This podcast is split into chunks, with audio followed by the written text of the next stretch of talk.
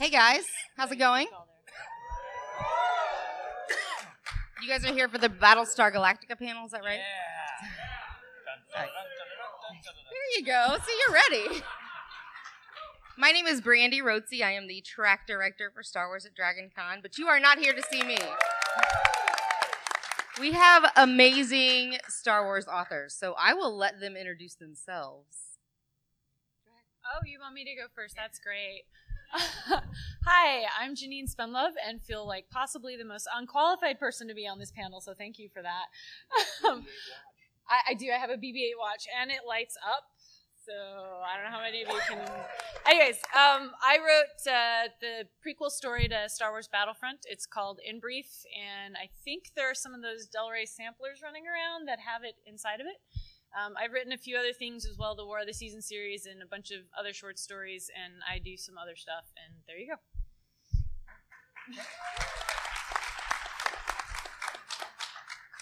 I'm Kevin J. Anderson, and I'm Kevin J. Anderson, and I'm probably best known for writing the text for the Star Wars Jabba's Palace pop-up book.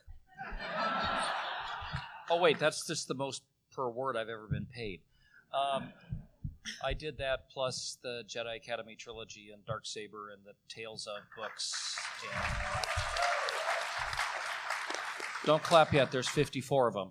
Um, and Young Jedi Knights and the did I say Jedi Academy trilogy? Yeah. and Tales of the Jedi comics and and did I mention the pop up books? So what you're saying is you write Star Wars. Yeah, yeah. I write legendary Star Wars. I'm Timothy Zahn. The way I see this panel is we have the, the two crafters of the Legends saga here on the outer uh, edges. we outer rim we have the the up and coming new writers, and I am the bad penny that keeps coming back whether you want it or not. You're, you're Coruscant. Uh, I am Michael A. Stackpole. I uh, did the X-Wing books. I did I Jedi. Uh,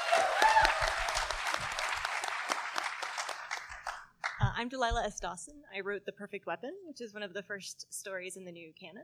And all right, you're clapping. You're okay with it. And I also have a short story in Star Wars Insider number 165 called Scorched, which is about Gear Snell from Bloodlines. By the way, by the way, the terminology they want us to use, we might as well get used to it, is legends and canon. No expanded universe, no new canon. So, So legendary canon. yeah, there we go. Legends and canon. So I'm just saying this because I get ragged by it every time I, I get it wrong. Thank you. I did not know those things. I have been educated now. The bad penny has educated us. I don't think we believe anything anybody says up here, hardly. Um, Well, what, what Tim just said the is not truth. canon. It's just been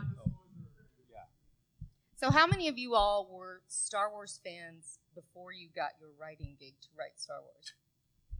Yeah. Yes. And actually all three of us saw Star Wars in the theater, right? Yeah. So you Not knew so what you were there. getting not into. the same theater though. Yeah. I'd just like to point out that um, the two of us, what what did Tim call us? The up and Outer coming, rim. outer rim, Up up and and coming. We're both wearing like Star Wars dresses and gear and leggings. Show so 'em off. I, I We're- okay, we're fine. I, Burgundy. apparently we need to. Uh, are we gonna show? No, you can come talk to us after and see them. I've always been a Star Wars fan for as long as I can remember. I did not see the first one in the theater because I wasn't born yet. Oh, shut up. But I have loved Star Wars my whole life. And I really, really started loving Star Wars when I started reading certain people's books around the time I was 15. Um, so that's why I keep telling my husband, take pictures, take pictures, because this is a like a, oh my gosh, dreams do come true moment right now for me. This is crazy. You have very dull dreams. She wasn't talking about your books.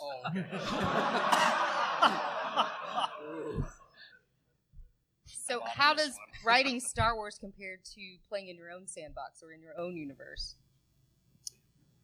Different rules apply. I mean, you, you have certain set characters, certain set technology, planets, etc. When you work with Star Wars or or Terminator, or any other uh, franchise.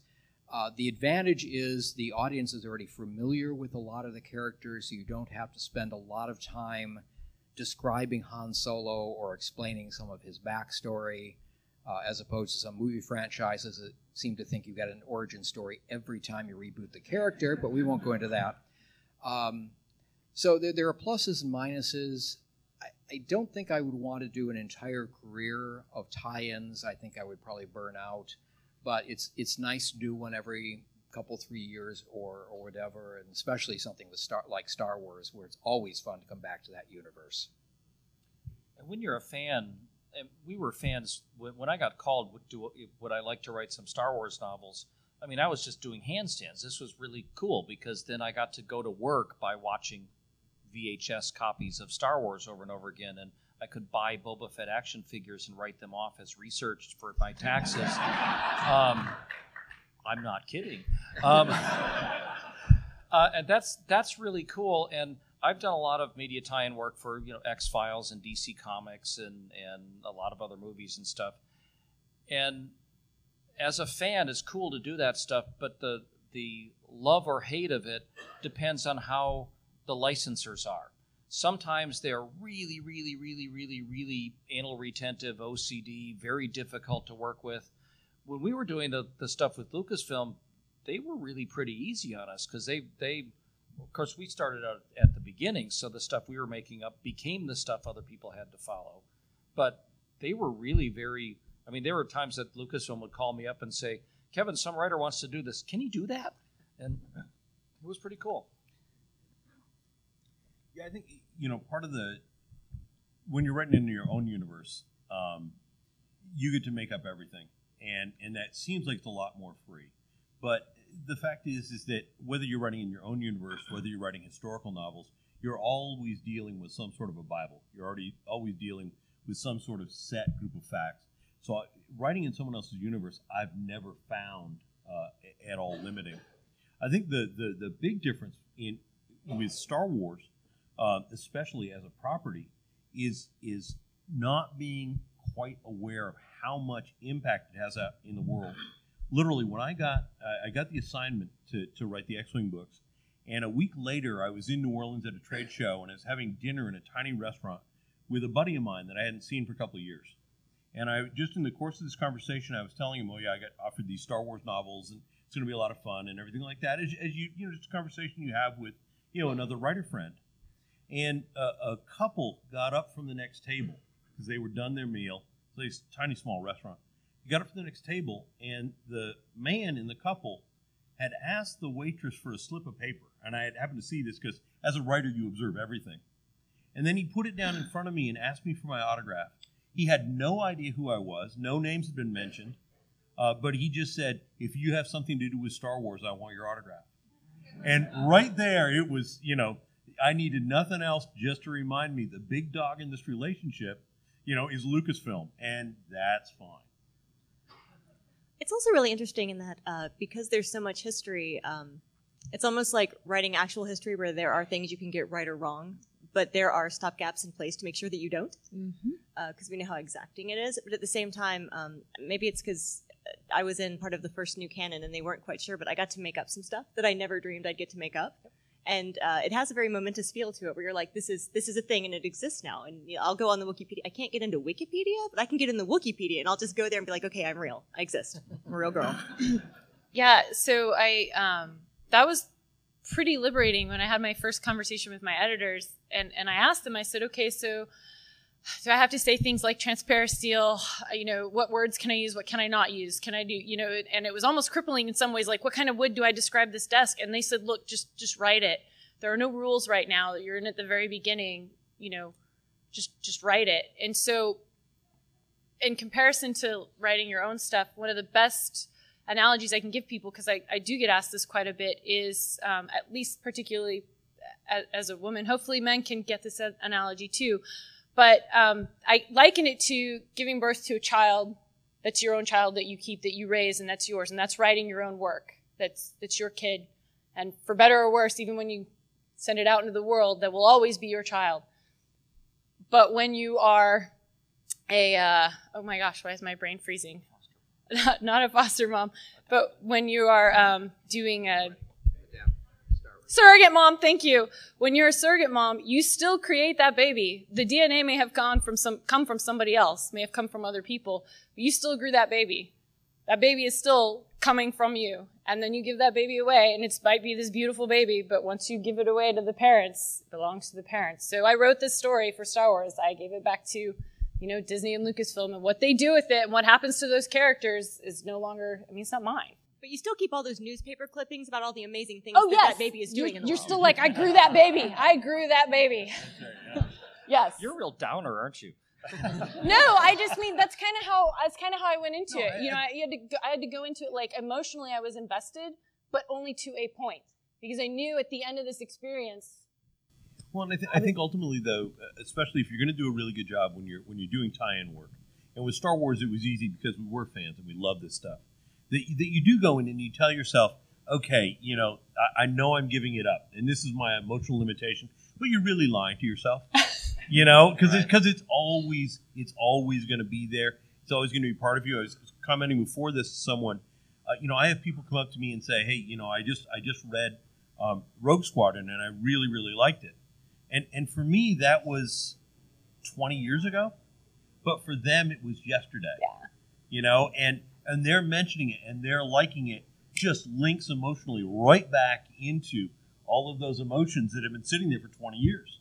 You know, and, and and that's a good thing. It's not a complaint, but but it's just it's one of those things that even though you want to sever that that emotional attachment, wow, it's still going to be there. Well, you know, I had someone ask me um, if it was hard to write Han Solo because it's he's kind of a big deal. We all know him, and you're like, it's almost like writing about my uncle that I've known my whole life. Like, of course I know what he's going to say because like I've known him since I was born. So there's an interesting familiarity when it's in your blood, where you're like, it's it's just like listening to your uncle talk. Yay! Well, but there's there's a perspective that I want to put into the sort of a historical perspective because when uh, Heir was out, what ninety one? Yeah. Okay, in the '90s and the '80s and even before that, there was all kinds of media tie-in fiction. There were you know, the well, there were Star Trek books that was sort of the best of them, but there were a lot of Voyage to the Bottom of the Sea novels and Planet of the Apes novels and things like that. Man from Uncle novels, and those were really considered like like make work books for authors that that they just sort of threw them a They were- assignment. They were, they were step up from writing porn. They they really.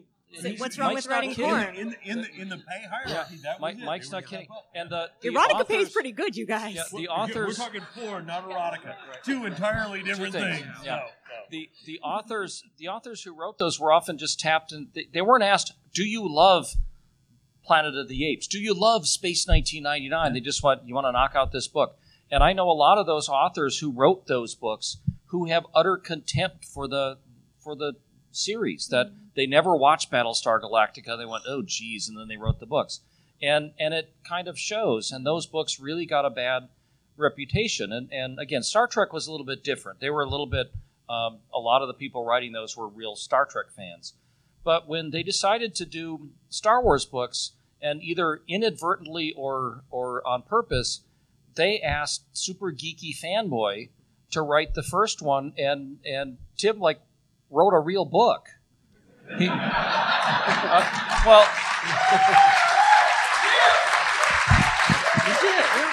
I mean, that, this. I, I mean, he's sitting next to me, but I'm putting words in his mouth. Um, he he wrote a book that was probably as good of a book as any other book he could write. It wasn't just I'm knocking off a dumb Star Wars book. I, I mean, you wrote a real book, and that kind of set the bar for everybody. And now, that's really cool. And, and it was deliberate. Uh, Lou Aronica, who had started this whole ball rolling in the first place, insisted it be a hardcover, insisted it be treated like something serious, not just a knockoff. Uh, I, I found out later on, fortunately, it was later on, not while I was writing it, that he'd actually put his job on the line. Yeah. You know, if if this is go- how it's going to be, or I'm quitting. Um, I was just saying, talk about pressure if you'd known. I'm glad you didn't find out till exactly. later. Yes, exactly. Um, and I think it was Ellen Datlow at uh, Science Fiction Book Club actually. Uh, Ellen Asher. Okay. Um, my my editor told me that in a conversation that, that that she had rather grudgingly said, "Well, this is real science fiction." So yeah, I mean, uh, I would never. the concept of just knocking off a book because it's it's for some money and I don't really care about it is just should be foreign to any writer. You should, if you can't really get enthusiastic about it, you shouldn't take the assignment in the first place. So, what would each of you say was your biggest influence for writing Star Wars? Any previous stories? Or... You mean you mean aside from the movies? There, there are these movies. There are these movies. Yeah. So we had the movies, is what we had. So. And the Boba Fett action figures. Is that how you block out your scenes? Oh, and then the ship. Why, how do you do it? plotting. Yeah, really. Yes. Well, now you know my secret. well, there you go. No, I have a, I have a, I have a wicket Hence and a realism Typher in our and an R two D scenes. two, and they're all like, yeah. You, you try and write X-wing battles if when you're not moving stuff through the air. Oh, like you're that. just acting like a real pilot. Well, there you go. I'm a pilot. Imagine you with like two tennis balls, being like, just imagine it, just imagine it. no, you gotta use the hands. Yeah, yeah, it's got to be hands. Hands are aerodynamic. You know. What if they're ties? It could be a tennis ball. Well, only if you put waffles on each side. Who doesn't do that? I'm just. Some people use that. Oh my god, you just There invented a dessert. Okay, Yeah, like you got a donut with two waffles on either side. This is why you just, just, just use the hands. It's what they, it's what they eat in Corellia. You Some haven't heard authors of it. aren't willing to go the extra mile. Yeah. Extra parsec. No, extra. Ooh. Oh. I fixed that.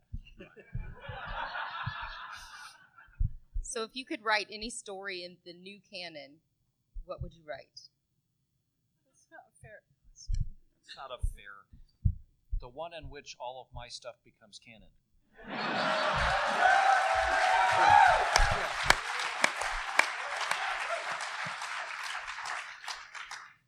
I uh, prefer the camel's nose under the tent approach. I'm doing Thrawn. We'll see what else I can get away with later.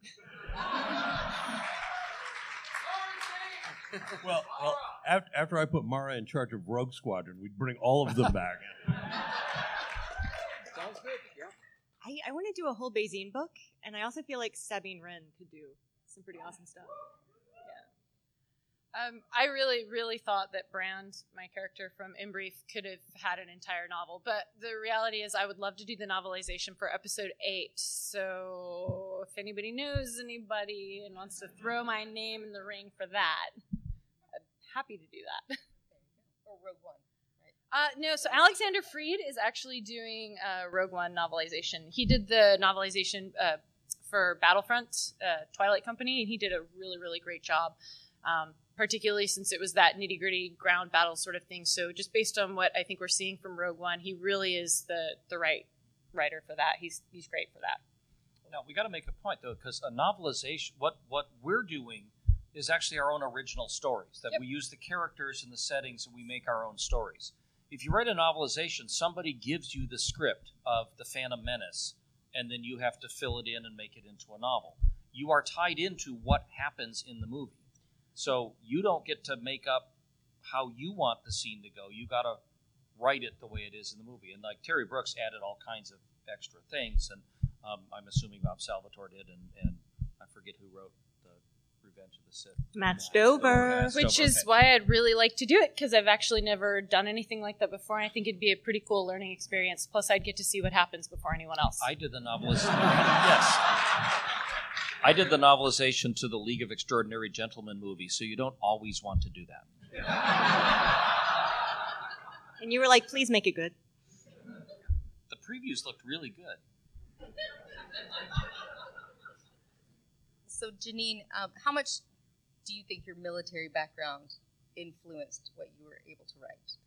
Oh, I mean, I wrote in brief while I was preparing my own detachment of Marines to, to deploy, forward deploy into a combat zone. So, I mean, obviously, that it heavily influenced uh, a lot of just a lot of the story. And I, I think that, um, I don't know, I guess that's the answer. It heavily influenced it. I, I was going through it with my own Marines. It, uh, it just the timing of it was all pretty serendipitous. It's kind of perfect.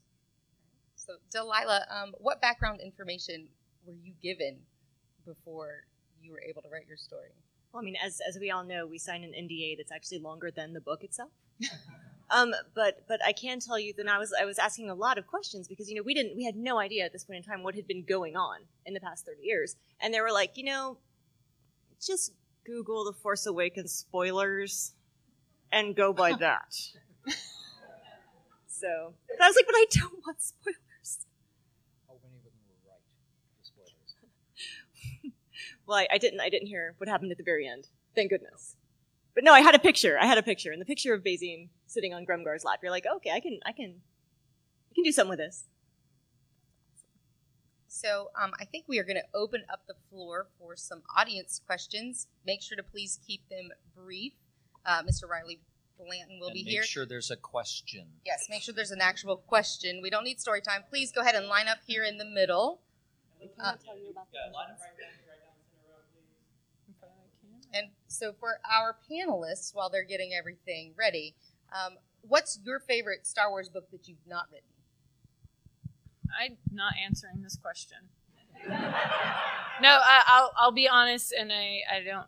Um, I've got to say, and I love all of you, but um, Aaron's uh, X-wing books by far absolutely hold my heart. The the Wraith Squadron books. So All right, we have our first question. I'll What's your name, man? Well. Wait, wait, wait, wait. We're still. Nope, I skipped. Me too. Yeah, pass. you guys can all say my No, no, story. no, It's like, fine. Like you guys all, everybody writes too darn many books, so we can't keep up with them. So I write them. All right, then. Audience questions. All right, we're ready for our first question. This is from Addison. um, they kind of make the distinction between Star Trek and Star Wars as Star Wars being the lived-in universe, sort of the, the more grimy, the more sort of worn equipment and all that. So, what are your techniques for making your novels and your writing more lived-in? What, what are how do you accomplish that? All right, well, I'll go first. I'm not shy. I think it's the little details. Um, I only had basically 3,000 words to work with to create an entire backstory, and it had to be this whole military setting. And so just putting in the teeny tiny details, such as some of the little back and forth, the fun little jokes, um, little things to cue you into that kind of where they were, smells, sounds, things like that. Um, but something as benign as, hey, let's go play cards afterwards. So that's how I did it. by using lots of tired old cliches in the writing. That's a joke. Um, um, I don't know. I mean, because we we live Star Wars. We we I mean, while writing these things, I had the movies playing like an infinite loop on, on the TV, and and you just it's it's in your head, and the readers have it in their head, and uh, the technology doesn't always work. They, people don't always know exactly where they're going. Where in Star Trek, things usually work and and they're they're solving something. In Star Star Wars, um, they are more. We don't necessarily know the answer. Technology doesn't always work, and um, it's it's just a look and feel that you have in your head that you hope comes across in the prose. I guess for me, it's making it feel familiar to the characters in the book. Okay, nothing extraordinary here. Oh, you know, there's uh, a Rodian or whatever. Yeah, we're not going to take particular notice of it. Uh, just what what Kevin said. It kind of feel familiar to everybody, and so hopefully that comes across that the readers feel familiar with it too. Yeah, I think one, you engage other senses. So when Janine talked about you know smells and, and those things, stuff that's slightly off, stuff you know, there's rust, there's mildew, there's all these things that you would never see on on the Starship Enterprise that are just you know just parts of right. There's you know there's a little dirt in the corner. Um, you know these things make it lived in. Things are dented. That's another thing you never see on Star Trek. There's never a dent anywhere. Um, you know, so that that's that's what you want. Again, it makes it very very real. There's a, physical and emotional shorthand for the Star Wars world, kind of where you, you know, the planets have a different feel, the ships have a different feel. You know, the the, the rebel versus the the dark side ships have different feels, but um, uh, it almost feels like um, you know, if you're writing about say like France, you think about okay, you know, the Eiffel Tower and the stylish people and their scarves and croissants everywhere. If you're writing about you know Greece, there's there's the little white buildings and the blue water, but I think we have this internalized shorthand for Star Wars as well, where uh, we can just say with a couple of words to draw the scene because you're so familiar with it. And so we can uh, get to add the little details around those and add the little Thomas Kinkade touches of gold that are our own on top of that shorthand that makes you feel at home and like you're in the world. I, I think for me in the movies, even more than the "what a piece of junk" line.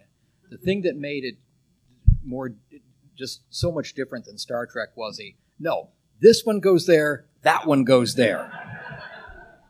Just that one felt just exactly the way it really works in the world. Yeah, exactly. All right, our next question is from Matthew. Uh, Dawson and Spendlove, this is going to be a cautionary tale question for the two of you. Um, Timothy, thank you for uh, signing my book last year and giving me a glimpse into how you felt about Mara Jade being killed by another novelist, uh, Stackpole and Anderson. I want to ask you, um, when you wrote the X-Wing novels, did you ever have conversations with Aaron Allston on which characters he's allowed to kill? And for the rest of you, did anybody else have a character that belonged to you that you created that was killed by another author, and how did it make you feel? Surrogate mother. Yeah, I was gonna say surrogate child. It's not our babies. And I just, for the record, I just want to make sure you all know that none of us up here killed Chewbacca. Can I can I just say I was on a treadmill. I was on a treadmill at LA Fitness when I read that. I fell on the treadmill and zipped off onto the ground. it was a bad day, y'all. How, however, from the evidence so far, it looks like whoever threw the moon at Chewbacca missed. The Fallen were idiots, man. Yeah. Um, no, there was never any conversation with with Aaron about who he could kill or couldn't because one, that was not our our place to say. Uh, the conversations that I had with Aaron were, and I'd known Aaron for a long, long time, uh, were just general. Look, this is the field that that this is the field that seems to appeal. These are the things that I've heard fans say. These, you know, this is the third rail stuff you don't want to be doing. You know, just general things. But I knew Aaron well enough, and I know all of these guys well enough that if they're going to go ahead and kill a character, it's not going to be a wasted death.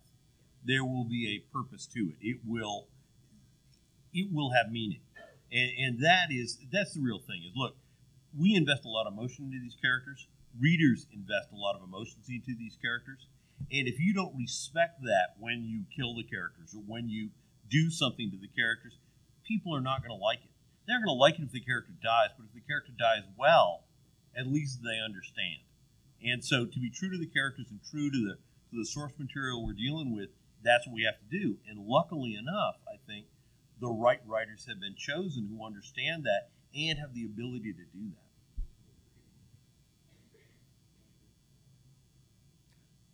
All right, our next question is from Trey. Hi guys, this is for uh, Mr. Anderson specifically, but I'd love to hear everyone's opinion on it. As authors who write in a universe established by someone else, do you feel that fan fiction plays a part or can play a part in deciding what is canon in the universe, or is it more for just personal fan happiness? You, you mean as if fans are writing their own fan fiction, can that pay, play a part in the the developing of a canon? Or Uh, yes, Okay. basically, if it gains traction or becomes accepted enough, do you feel like that's well, uh, fan could happen? we can't read fan fiction. I mean, we're, we're not allowed to read fan fiction just because we don't want somebody saying, You stole my idea.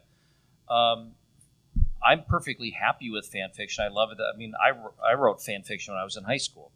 Um, it's your way of expressing your love for the universe, but the people who we were actually picked by Lucasfilm to do this stuff, so ours uh, was accepted into the, the canon temporarily. Um, but fan fiction did not influence us. Well, me, I don't. I didn't read any of it. I mean, people would send me their fan fiction. In fact, I had I had one person mail me their 500 page typewritten Star Wars novel, and I wrote back with with just a manuscript with no return envelope, no postage, anything. And I I wrote. I said, you know, I'm sorry, we're not allowed to to read any fan fiction, and there's no return envelope, and I get hundreds of letters. So it sort of went. Let's just say I was kind to the environment. And a month later, the fan wrote back and said, "Well, okay, could you, could you mail it back to me because that's my only copy." Well, again, evolution in action, I guess. So, sorry. So I think you've seen it um, more recently in the last, uh, definitely the last decade, but but for sure in the last five or six years, where fandom Um, and not maybe not necessarily in Star Wars, but we've seen it in kind of like the Teen Wolf fandom and a bunch of the other fandoms where you you do have um, really big ships coming out and, and people who want to ship this couple or who want to see this happen or whatever. And some of the creators and content, you know, content producers of particularly the TV shows and whatnot, they do interact with the fans and you do see it um, affect the TV show or, or how that's going. Me personally, I haven't really seen that drive Star Wars other than obviously I was a huge consumer of Star Wars fan fiction. Um, and I still write, I don't write Star Wars fan fiction. I still write fan fiction. I, I, I love to write in a Hobbit fan fiction. Not gonna, I'm gonna throw that out there. I love Tolkien. Um, but I do, I love fan fiction in that I, I just love the creativity that you see out there and how people get an opportunity to, to share with other people and it's free and it's fun and you can just take all these really neat scenarios and what if scenarios and, and i just think that it's awesome to see all the possibilities but so long as people understand there's a difference between fan fiction and canon you know We got paid for it. yes basically i had to keep going i'm not writing fan fiction this is amazing All right, next question is from Jeff. Uh, my question is for Mr. Anderson and pretty much the entire panel. Since you guys are writing canon that's becoming established for the entire universe, how often do you lose things in the editorial process that you think would have been great for for this universe, for this writing? Oh, I've got some great ones, but because they weren't accepted, they don't count. And then I recycle them into my own fiction. Then, so Yeah, I, I can't think of anything. Yeah. Generally, uh, the things we've disagreed on between Lucasfilm and me in in the books, um, either they get their way, see you know big dog above. More often, or occasionally, I'm able to get my way when I explain to them why it should work this way. More often, we find a compromise position that will satisfy both of us. So, when you do writing in somebody else's universe, you learn negotiation and diplomacy, or you don't write there very often, very much more. Well, my the one that I really really kills me that they didn't take is I I had written an entire origin for the Ewoks, and the Ewoks are cute, right? They're they're kind of disgustingly They're fierce, cute. sir. Fierce. Yes. Well, let me explain. So I said, okay, so there must be a reason why they're cute. What if they were like genetically bred to be cute, like like pet teddy bears or whatever, from this race that was wealthy and whatever? So their their teddy bears are supposed to be cute, and they're aboard like this space yacht that crash lands on the moon of Endor, and the all, all the people are killed, and the only thing that survives is a golden droid that helps these these now feral Ewoks learn to survive on the forest moon. This is which canon is for me why now. they have become feral. Which is why they worship C3PO and go ooh ah. That all makes sense.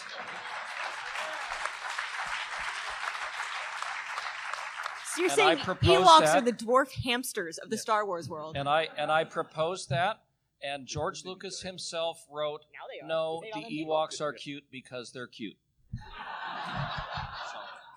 I would love to hear how you recycled that into one of your books. I'm working on it.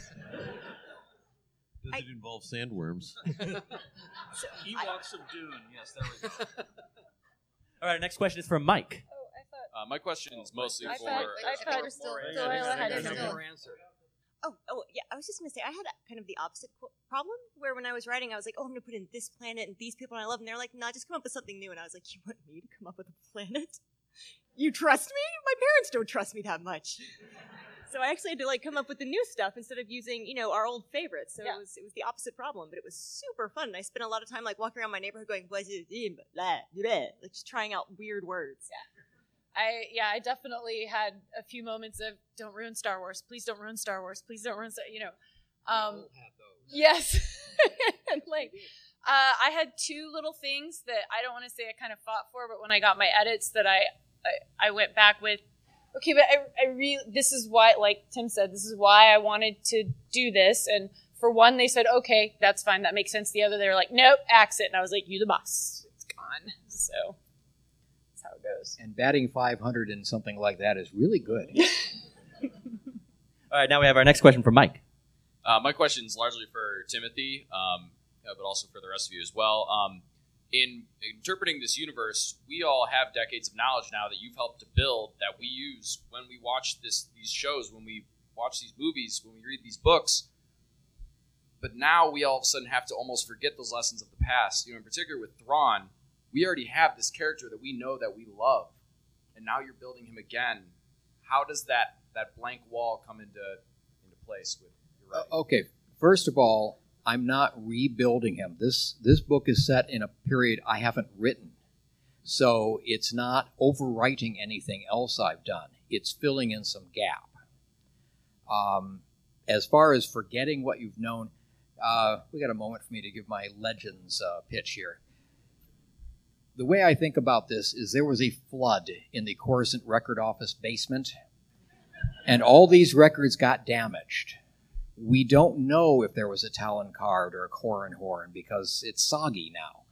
Uh, think think of it as the Legend of Robin Hood or King Arthur and, and uh, Camelot. Uh, Robin Hood probably didn't exist, certainly not in the form that Kevin Costner played him as. Oh, thank God. Thank God, yeah. Um, or even Car- uh, Cary Elwes. Um, appreciated his so he's a legend. However, if tomorrow somebody in England finds a letter from Prince John to the Sheriff of Nottingham saying, I have had it with this Robin Hood guy, I want his head on a pike by next Candlemas next to Friar Tuck's and Little John's. Suddenly, Robin Hood is no longer legend, he's part of history. And that is what they can do with all of our stuff. Okay, we found another record from that soggy uh, flood area. Corran Horn does exist. By golly, okay. And so suddenly he's part of history again. And this is, by doing it this way, they've allowed themselves to easily move things, characters, planets, events back from legends into real history. So you know, be of good cheer, unless it's been specifically overwritten. You can still, it's kind of like Schrodinger's cat thing. It still can be thought of to exist. How many analogies can you come up with in one speech? Here we go. Robin Hood and Schrodinger's cat. That's the only time I've ever heard that in one conversation. And You I, heard I here will, first. I, I do just have to just add to you, and I, I think hopefully everybody feels this way. You can never take away those books. I still go back and read them. The enjoyment of them, the stories are still there. They're not gone just because we have more canon now. They're they're still there. They'll always be there. And also think about think about all the movies. Just just because they have now done Man of Steel, does that mean that the Christopher Reeve Superman movie doesn't exist? No. no. I mean, on all the different reboots of superhero movies that we've seen over and over again, um, the the latest incarnation of the Amazing Spider-Man doesn't mean that the uh, the Tobey Maguire ones didn't exist. I mean, you have to as comic people, you've gotten used to a million different Earth ones and Earth twos and different versions. So we're just the the former EU, the now Legends, is on Earth two instead of Earth one. It's you can still do more stories We're still enjoy it. Coruscant two, Coruscant one.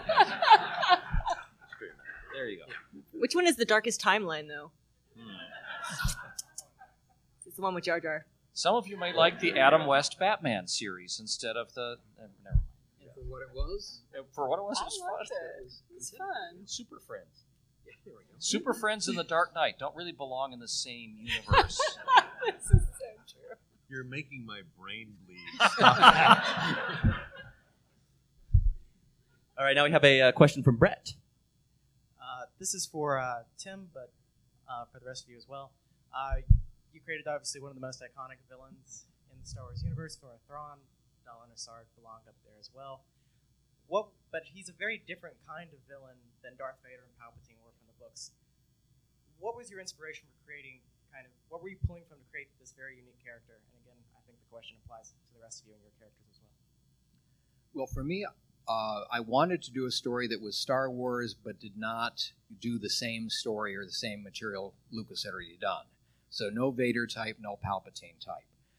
It occurred to me as I was working on and thinking about this that a, a more dangerous villain is someone who can lead by loyalty, because his troops will fight for him even if he's not in the same room with them, breathing over their neck. Um, so, what makes what kind of commander makes for loyal troops? strategically brilliant, so they know we've got a good chance of winning. Uh, not driven by pride, so they know that if he's losing, he'll pull back and, and won't waste lives. Bunch of other things like that. And uh, then finally, because the emperor doesn't seem to like aliens in positions of authority, make him an alien. So you know, if he got to be Grand Admiral, he must be something very special. And that's Thrawn. Really, it sounds sounds very simple when you explain it. It was well done. it was very well done. And what's your name, man? My name is Mike. Um, I actually have a quick two-parter. Uh, first part, real easy. Uh, show of hands. Uh, who, who of you can we expect to see at Celebration in Orlando next year? Probably. Just, just you. Well, I'm going to be on a cruise. The the the, I, I the fact Celebration's going to be better. the fact that Thrawn comes out two days before celebration probably means I'll be coming. And, and we'll be Um, at Earth two at the at the moment. and uh, the, the the next uh, follow up um, for Kevin and for Mike, uh, I don't think it's been confirmed at all yet, and I don't know if you can confirm. Will you be coming back and writing new canon novels for us?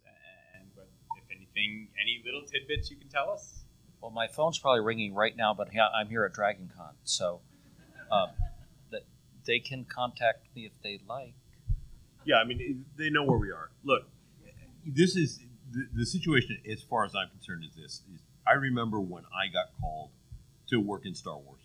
I was 30 something. I loved Star Wars, and it was a big thrill, and I enjoyed the hell out of out of doing the work that I did, the, the comics and the novels and, and stuff like that. And now there's a whole new crop of 30 something writers who are getting to have that same thrill. And so if I if I never get a phone call, if it, if word just keeps going to these guys and they can have the same feeling and the same same relationship with the property that I did, that's great. You know, if the phone rings or you know they call my agent, sure, love to come back and do some other stuff. But but I really I do not begrudge these other guys at all their opportunities. And as Janine as Janine said, it's always going to be ours in some level. It's owned by Lucasfilm, owned by Disney, but it's your X-wing, it's oh, your Rogue Squadron, it's your Jedi Academy, and that never goes away. Thanks. And and I mean, I I did 54 projects for Lucasfilm, so I mean, I I was very thrilled with that, and it's been a while. But what they basically have done is when Bantam turned it over to Del Rey, they got a different crop of writers, and now it's been turned over to Disney, and they have a different crop of writers. That's kind of to be expected. Um, I'm I'm happy. Tim has got those blackmail. Tim's pictures, the so black penny, a back. bad penny. That the keeps bad going. penny that keeps going back, yeah. But I never got to do a pop-up book. Yes. with a music chip in it. That You hadn't mentioned that part. every little kid that played with it found the music Hey, chip Tim, again Tim, and again and bitterness. again and again. Don't don't go there. All right, our next class question comes from Glenn. Uh, yeah, my question uh, is for uh, Delilah. Yes, uh, because uh, you know you wrote your, your short story about uh, Bazine, who is, uh, in my opinion, the second most important person at, at Castle because know, she reports on on BB-8 being there and she drives the whole rest of the movie. And yet, nothing. There's like, nothing else about her. Like, like totally dropped her character. Topps has done nothing. You mean she's got the Boba Fett syndrome? No, no, no. The Boba, if she was Boba Fett, she'd have five different action figures out and whatever. She's been totally, you know, ignored. She's not on cards. She doesn't have. She's not on like any of the Topps cards. She's not, except for the one that they had her sign. The only one she's not. And she's not like in even a lot of like digital dictionary and other things like that. She's not there. What's the question? Does that break my heart? Yes. Yes. I'm waiting. I check Walmart every week. Yes. We we would love more action figures with more ladies. We would like that a lot. That's another that's another panel. Yeah, even Rey, even Rey. But that that's a whole other panel that I think we're having Sunday. Sunday. Yes. Is it tomorrow? I'll lead it actually into a question then. That would be Yes, sorry. Tomorrow at 5:30 we will be talking about stuff like that. Okay. So, so how much did you collect of the characters that you created? I know I had Tim sign a uh, Mara Jade.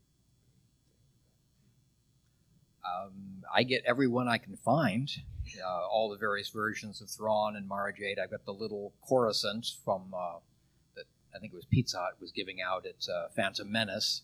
You open it up and it, it bobbles up and down. Uh, so yeah, I, I collect them. I they, they put them aside on the brag shelf. Do not do battles with them; they're too fragile.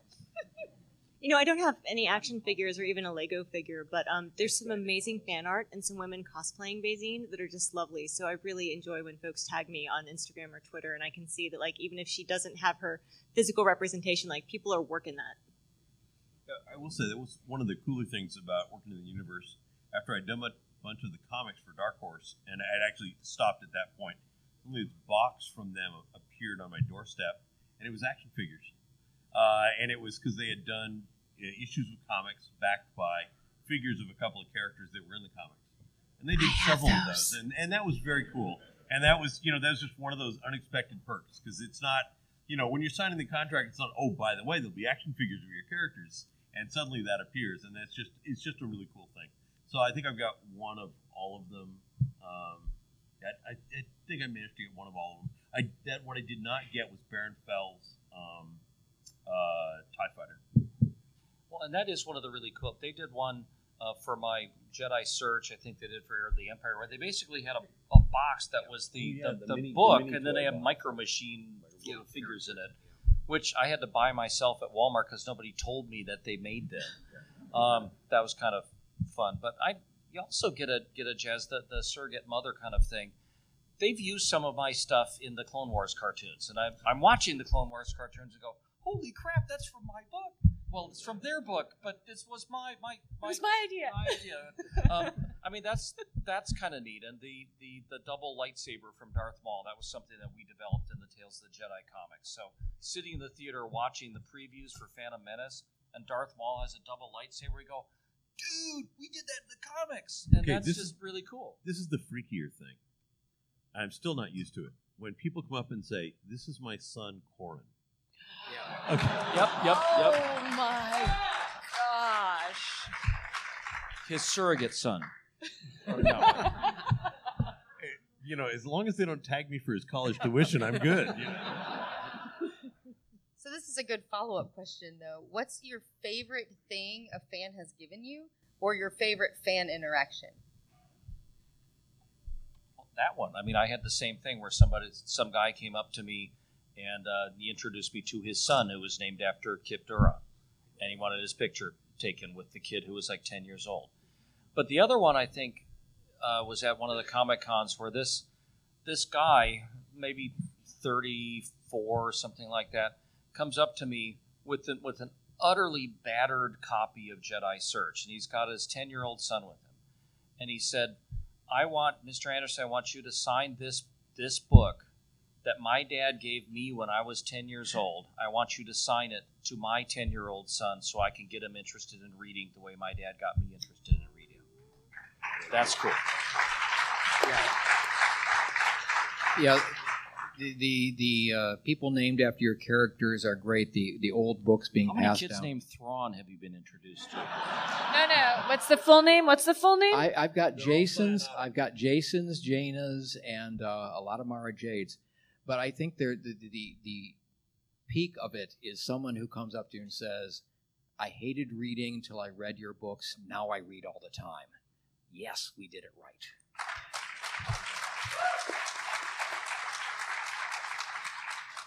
this one actually happened at, at uh, DragonCon. Uh, I think it was about four years ago, five, four or five years ago now.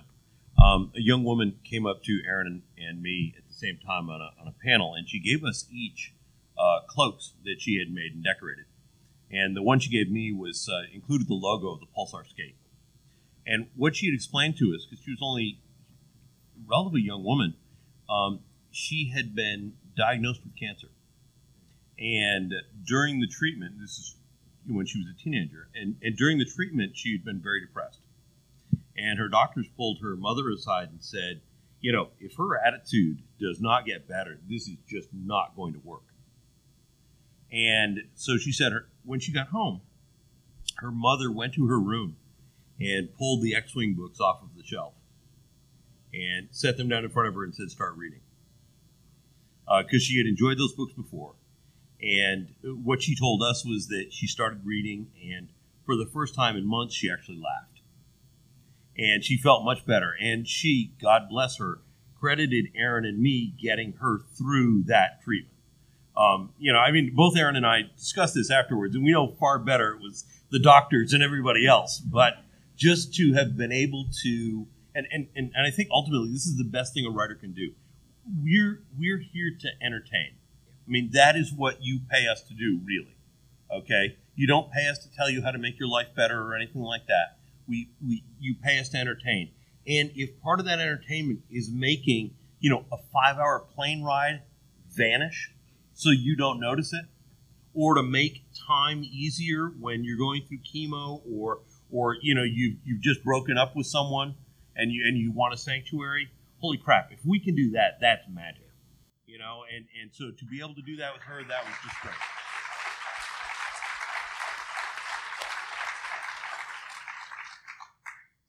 God, it's you know my, my story hasn't even been out a year yet, and it's uh, it's going to be hopefully in print in the back of the Force Awakens this September in the paperback. So it's not as widely read, and I, I can't even approach that.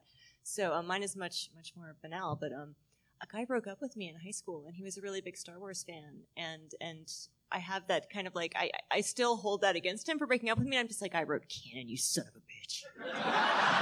There you go. So you know, there's helping people that are dying, and then there's revenge.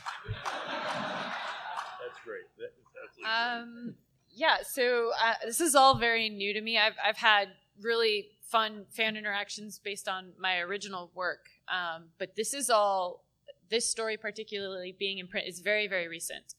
Um, and for me, it was the, the first convention I went at where the story was out in paperback with, the uh, trade paperback for Battlefront, and I had people showing up with the copy of the book. Like I don't know, it's just like they showing up with this copy of Star Wars and and here to me for me to sign, and it was just I don't know, just something as basic as me signing a Star Wars book. That to me, but that's real. Oh my gosh, it's real. Get used to it.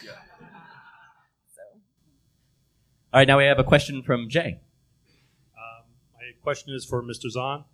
Basically, General Patton used history and literature to understand how his enemies would behave. How you? What inspired you to use art for Thrawn? I wish I remembered. Make up something. because I get that question a lot.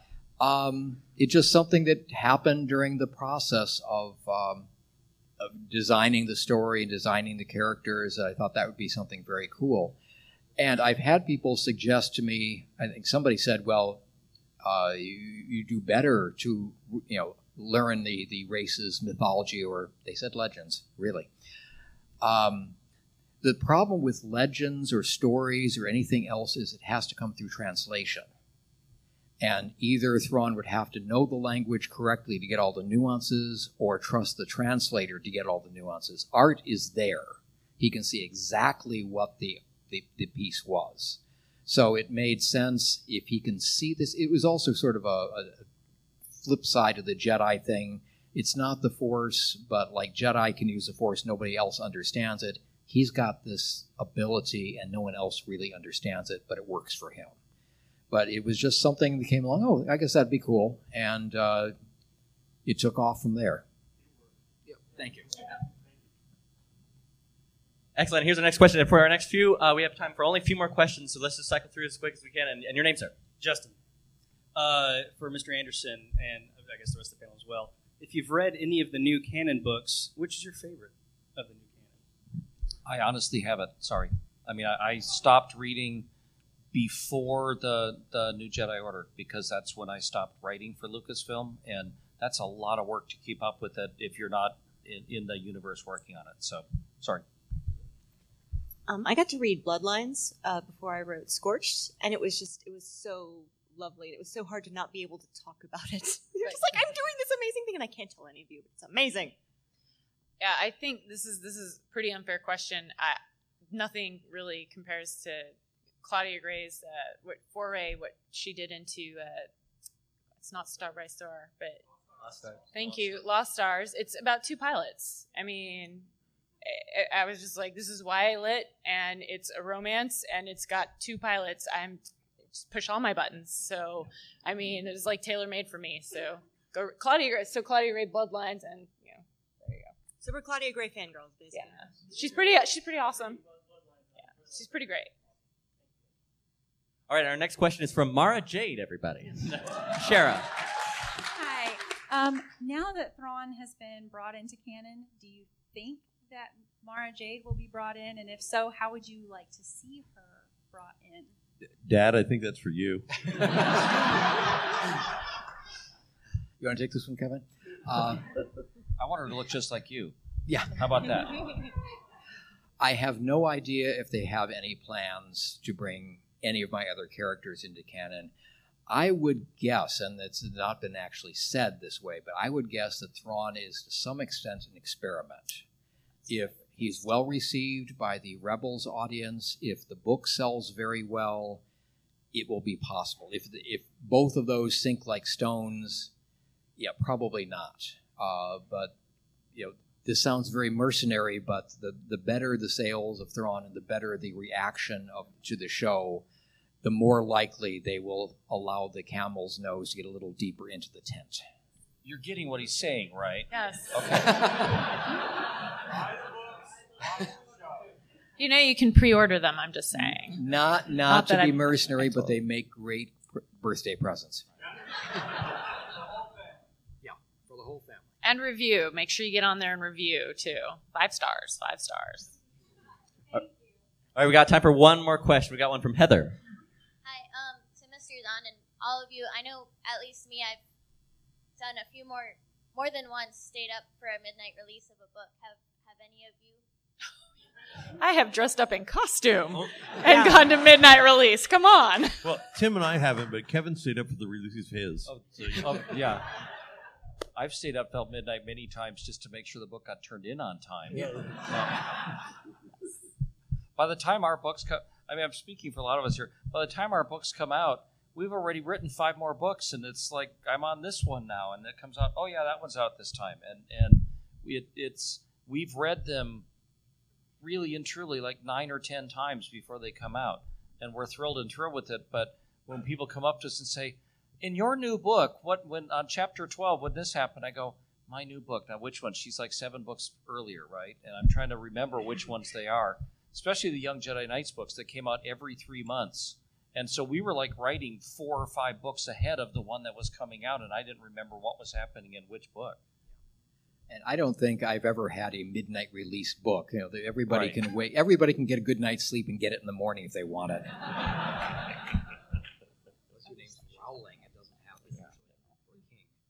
All right. Well, let's give our amazing panelists a round of round of applause.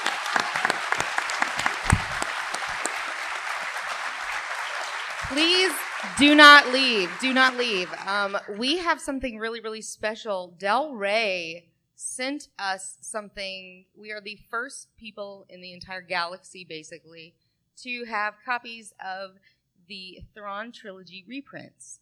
The new, cop- the new The brand new ones. If the my new staffers will hurry and pick them up,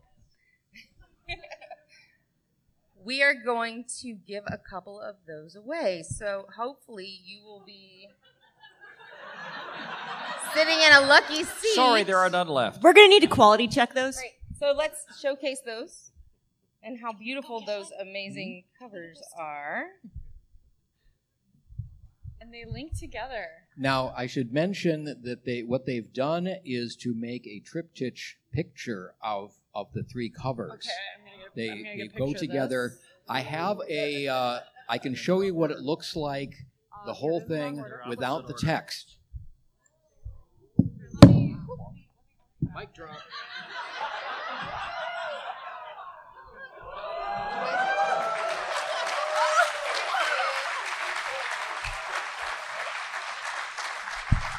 You just carry that with you in your pocket, do you? You just carry that with you in your pocket all the time? Uh, yeah. Okay, so everybody needs to tweet that with hashtag aw cheers. I think he's carrying it with him this entire weekend at this Yes. point. Um, It's awesome. So thank you so much to Del Rey. Uh, again, these don't come out for another month. These are the first ones anywhere. So you should look under your chair, and if you have a lucky blue ticket, you get a copy. You get all three. All right. Well, they're You looking have a under chair? their chairs. Uh, then we will we'll work something out on that. All right, if you have, come on up right here, and again, give us yeah, another massive round of applause for your amazing Star Wars authors.